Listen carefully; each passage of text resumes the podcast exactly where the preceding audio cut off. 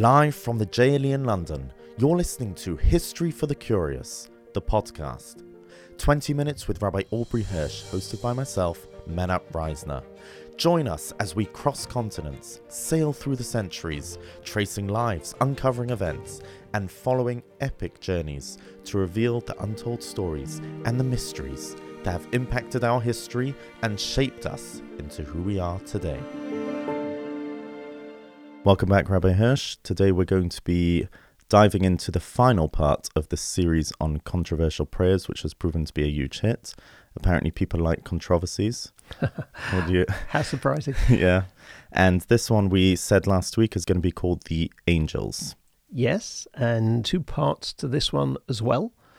We'll start with the fact that as one of the 13 principles of faith, the fifth, in fact, the Rambam states that one may not pray to any intermediary or any other source.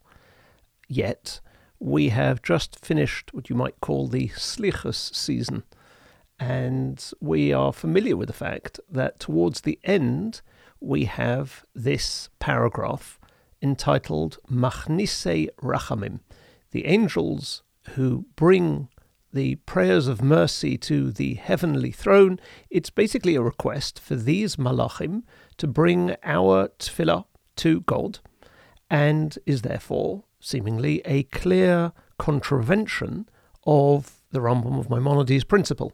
And to be doing so during Slichus, in the run up to Rosh Hashanah when we're on our best behavior, might not be the best of ideas.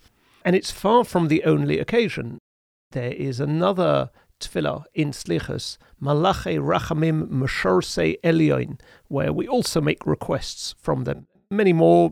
It cuts across the divide, Svardim Ashkenazim, and perhaps more familiar and more regular, there is the very standard Shalom Aleichem, which is of more recent vintage than the paragraph in Slichas. It dates back to the 16th century, although we're not actually sure who the author was. It could have been North Africa, could have been Eretz Israel, but it's world famous.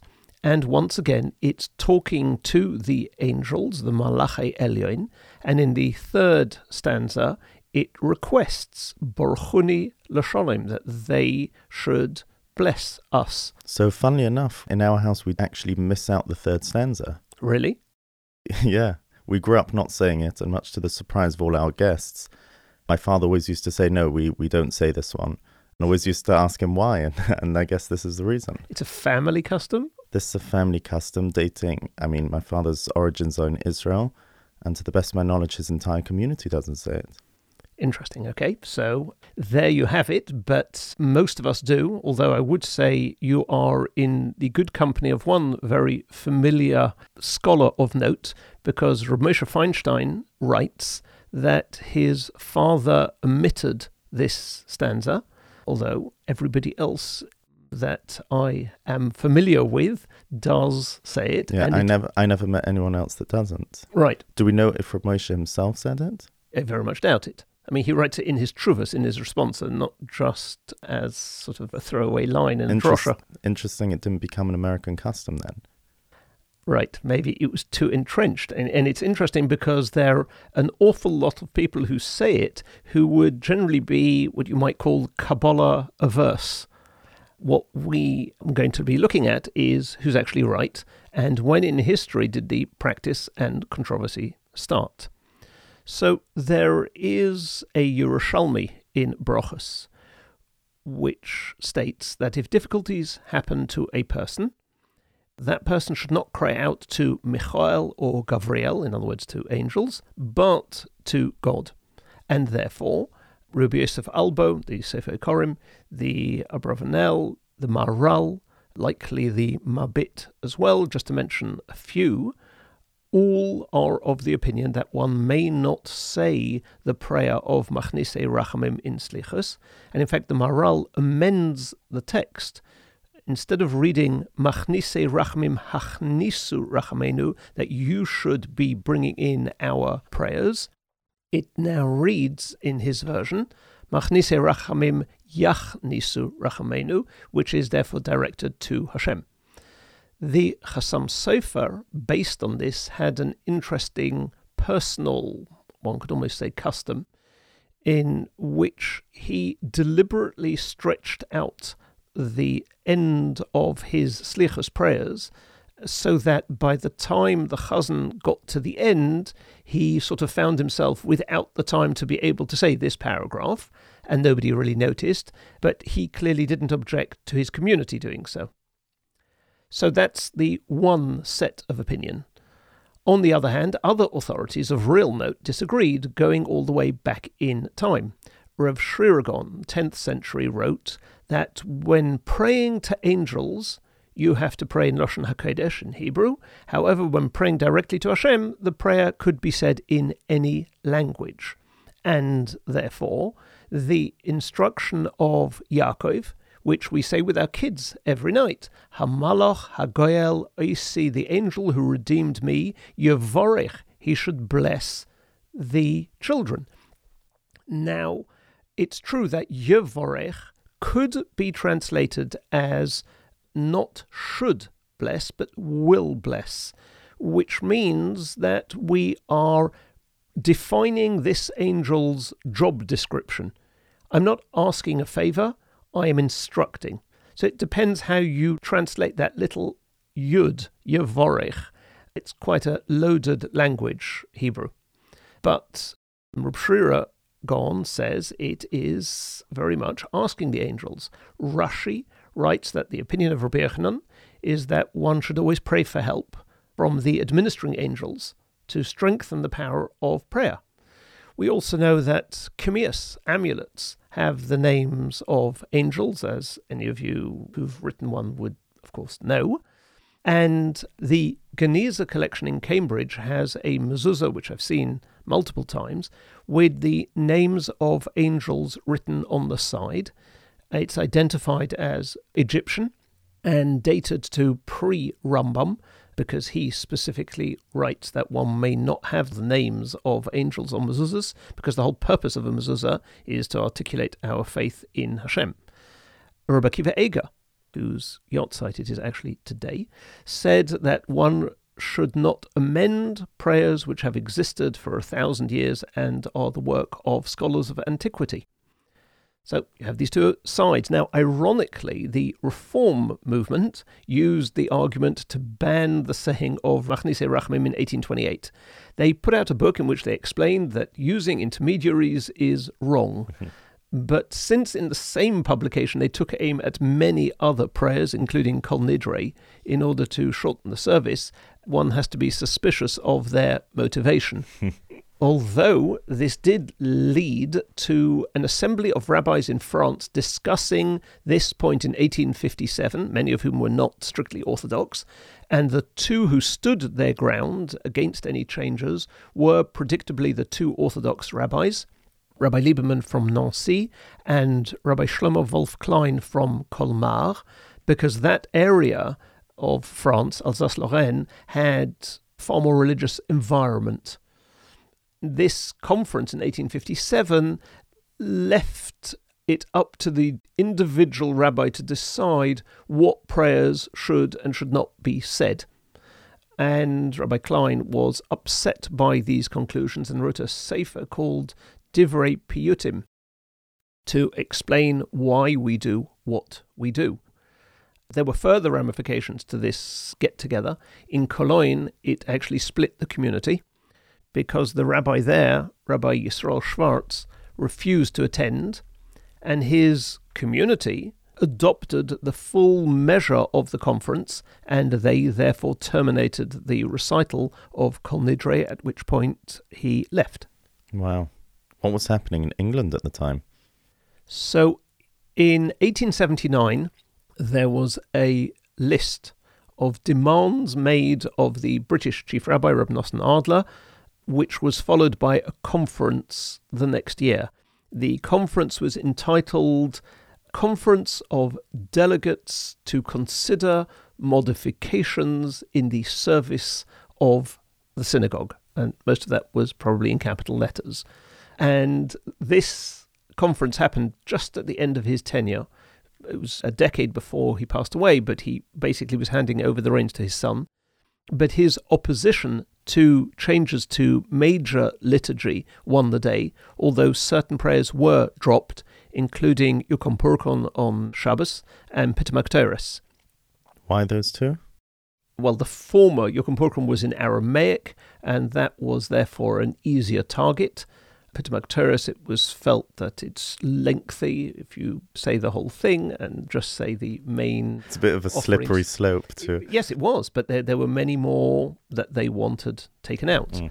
And in fact, Shamshon Fol Hirsch was contacted, written to, by his son-in-law Rabbi Levy, who was in London at the time, living in London, and he responded and he said, "How different is it from asking people to pray on our behalf to asking angels?" So he vindicated the practice. Obviously, there was going to be one community somewhere where this ended up as a full-blown internal argument, and that occurred in Trieste, in Italy, 300 years ago. Trieste is an interesting community. It's in the very north of Italy, in fact, so far north that most of the last 600 years it was under Austrian and not Italian rule. But it became a free port in the early 1700s, which brought Jews into town. Is there anything left there? Um, Never really heard of it. no. So the older shuls were destroyed, and in fact, one Orion, one Ark ended up in Israel, as was the case in a number of Italian smaller towns. This is so the Ark was transferred after the war. The oldest cemetery no longer stands. It was torn up in the beginning of the 20th century for no real good reason by the authorities. So there's not a lot left. There is a shul there, but it's of much more recent vintage. I, I don't even think it's 100 years old. Mm. So there, in 1740, there was an argument within the community, and specifically over Machnise Rachamim, for which they turned to the greatest scholars of Italy, principally Reb Shimshon Morpurgo of Ancona, and in fact the entire correspondence is preserved by the Pachad Yitzchok in Ferrara. Yeah, it's fair to say that both practices continue to this day. Yes, so in other words, you could say the jury is out in the sense that a good argument is made by both sides, and that allows either position to be taken to say or not to say, as long as one doesn't ascribe independent power to angels, which would unquestionably be idolatrous. So you can continue not to say Borchuni Shalom, and I will continue otherwise, and we can still Agree to disagree. Right, and make these podcasts together. so, on to the second part of the question, and that is one particular prayer, Brich Shmei, which is said when the Sefer Torah is taken out of the Orin. Now, it's obviously a prayer in Aramaic, but that isn't the issue. Kaddish is as well, and that's never been targeted. Now, Brich Shmei is, of course, known from Raiders of the Lost Ark. Uh, it's towards the end of the film when the Germans, you know, the bad guys, they open the ark and they have their guy recite it while dressed in sort of priestly like garments. It must be said it's worth watching that clip again to familiarize yourself with it because they only say the most controversial bit of Brich Shemay, and therefore it's not surprising that they all die, other than the hero. I hope I haven't spoilt the plot for anyone who has not yet seen it, but it was made 40 years ago, so you have had lots of warning. but back here in the studio, the actual question about saying Brech Shemay, there are three main grounds for objection. The first is that it's Kabbalistic, not just that it's in Aramaic. It's from the Zohar in Vayakel, unlike most of prayer. The second is an outcome.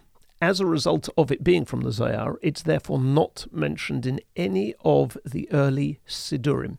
Rashi, Machzor Vitry, Rambam, the Goinim, nor is it mentioned in the Shulchan Aruch or the Ramah, the Code of Jewish Law. It doesn't appear anywhere before the mid 1500s. There is a third reason, and that is a very controversial line in it, and there are other lesser considerations. What's that very controversial line? We'll get there. I'm assuming this is why it's always said with such a record breaking pace. I'm usually about a quarter of the Actually, way through. no. Uh, we'll see a, sort of a reason for that as well. it is first brought into Tefillah by the Arizal. So he is the most influential Kabbalist of the last 700 years. He lived in Egypt and then, towards the end of his life, in Tzfas, which is where he's buried. And therefore, we're talking the mid 1550s. And we find it printed in an Italian Siddur in 1609 and in a German Siddur around the same time, but in sort of a smaller font, a smaller script.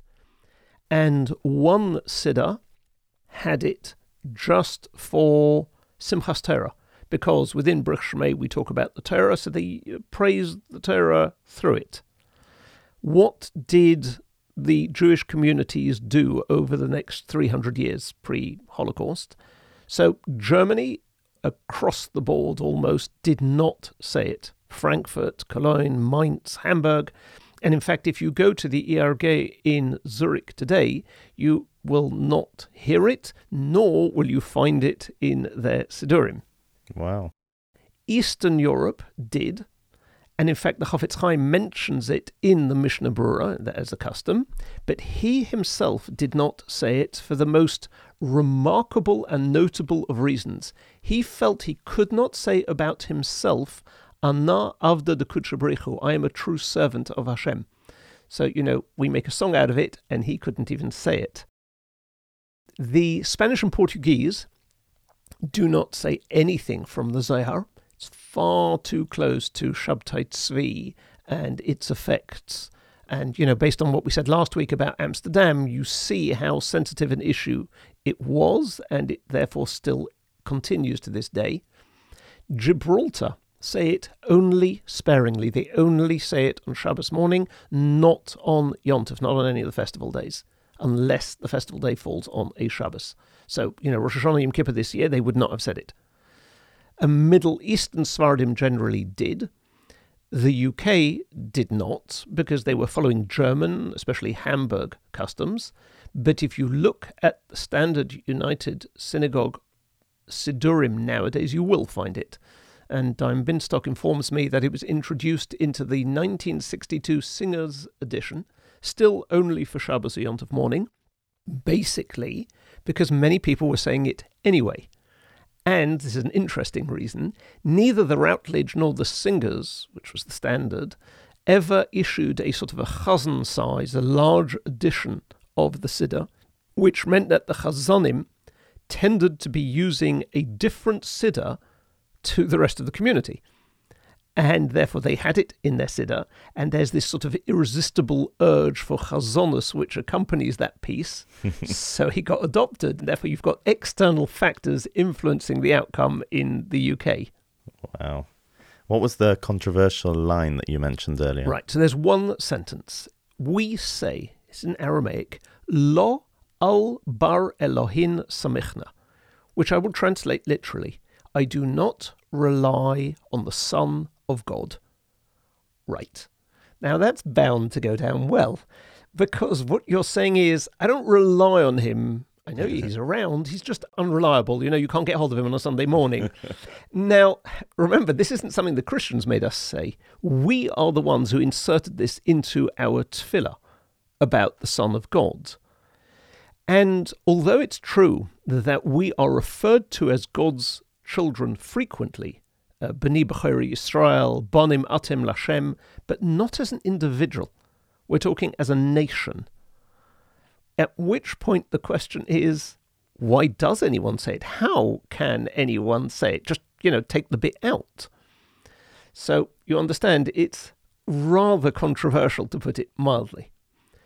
So one of the answers is that in Sefer Daniel, we find this expression referring to angels and not to a human being. Another explanation, based on the understanding of the Aramaic, is that bar means to exclude. And in the context, it therefore means I do not rely on anyone or anything bar except God. and therefore it fits neatly into the next phrase, Ella Belaka, only in the, the God of truth. So, you know, for one of those two reasons, that's why it is redeemable. But if you take a tour of Jewish Krakow, of Kazimierz, and you go into the Isaac Shul, very imposing building built in the 1600s, the walls have multiple frescoes, although most of them are a century later. As you enter the main shul, on the right hand side, there is uh, probably four to five foot rendering of Brich Shemay on the wall. And what do you know? That controversial sentence is just missing altogether. The rest is there, but not this sentence. You know, figure-toi. Wow. And Is it's this something you noticed or is this something known? It might be known. I pointed out when I take a group there, but I'm not sure if it is. So do you have a yes. peek at all the shuls you go to on their Bruchschmee on the wall? I always have a peek at the frescoes because it's interesting to see which tefillahs are up there. Some of them are due to lack of familiarity. If you go to Tykocin, you find some of the slichus on the wall in a back uh, right-hand corner, if I recall correctly. That has to Um, take up a whole wallpaper, surely. The slichas, No, they've got like the main sort of main because uh, not all communities said slichus as we do nowadays, where you have a different one each day. Once again, if you go back to the IRG in Zurich, they have a much more standard type of slichus, not quite like the Svardim, who say exactly the same thing, but they always have it the same length. It makes no difference pre Rosh Hashanah, post Rosh Hashanah. So But following you know- this podcast, there might be a mass immigration to Zurich. yes, that could be. Yeah, yes, I've noticed many shuls have the moedim on the wall. right. The moedim prayer that we say when yeah, we. yeah. So there are a couple that sort of made it in as wall adornments. Yeah. Uh, but in the older shuls in Europe, they were often in order to give people the text. So, beyond that controversial sentence, the question is when should it be said? It appears that it's only said on Shabbos initially. In fact, the Mogan Avram uh, brings from the Kisvei Hari, the, the writings of the Arizal, that you only say it on Shabbos. But which part of Shabbos? So many say Shachris, but the Chida and others say Mincha on Shabbos specifically. So saying it at Shachris is what the United Synagogue in the UK have done. Shuls like Munk's, that's when they say it. And therefore, once again, you have a controversial prayer, initially not said by many, which is clearly Kabbalistic in origin, and now subject to very different customs. Fascinating. Yet another thing we say so frequently and we have no idea of the Yep. history behind. Correct. Regarding last week's episode, before I forget, a question came in whether there are still places in Europe that have an organ played on Shabbos.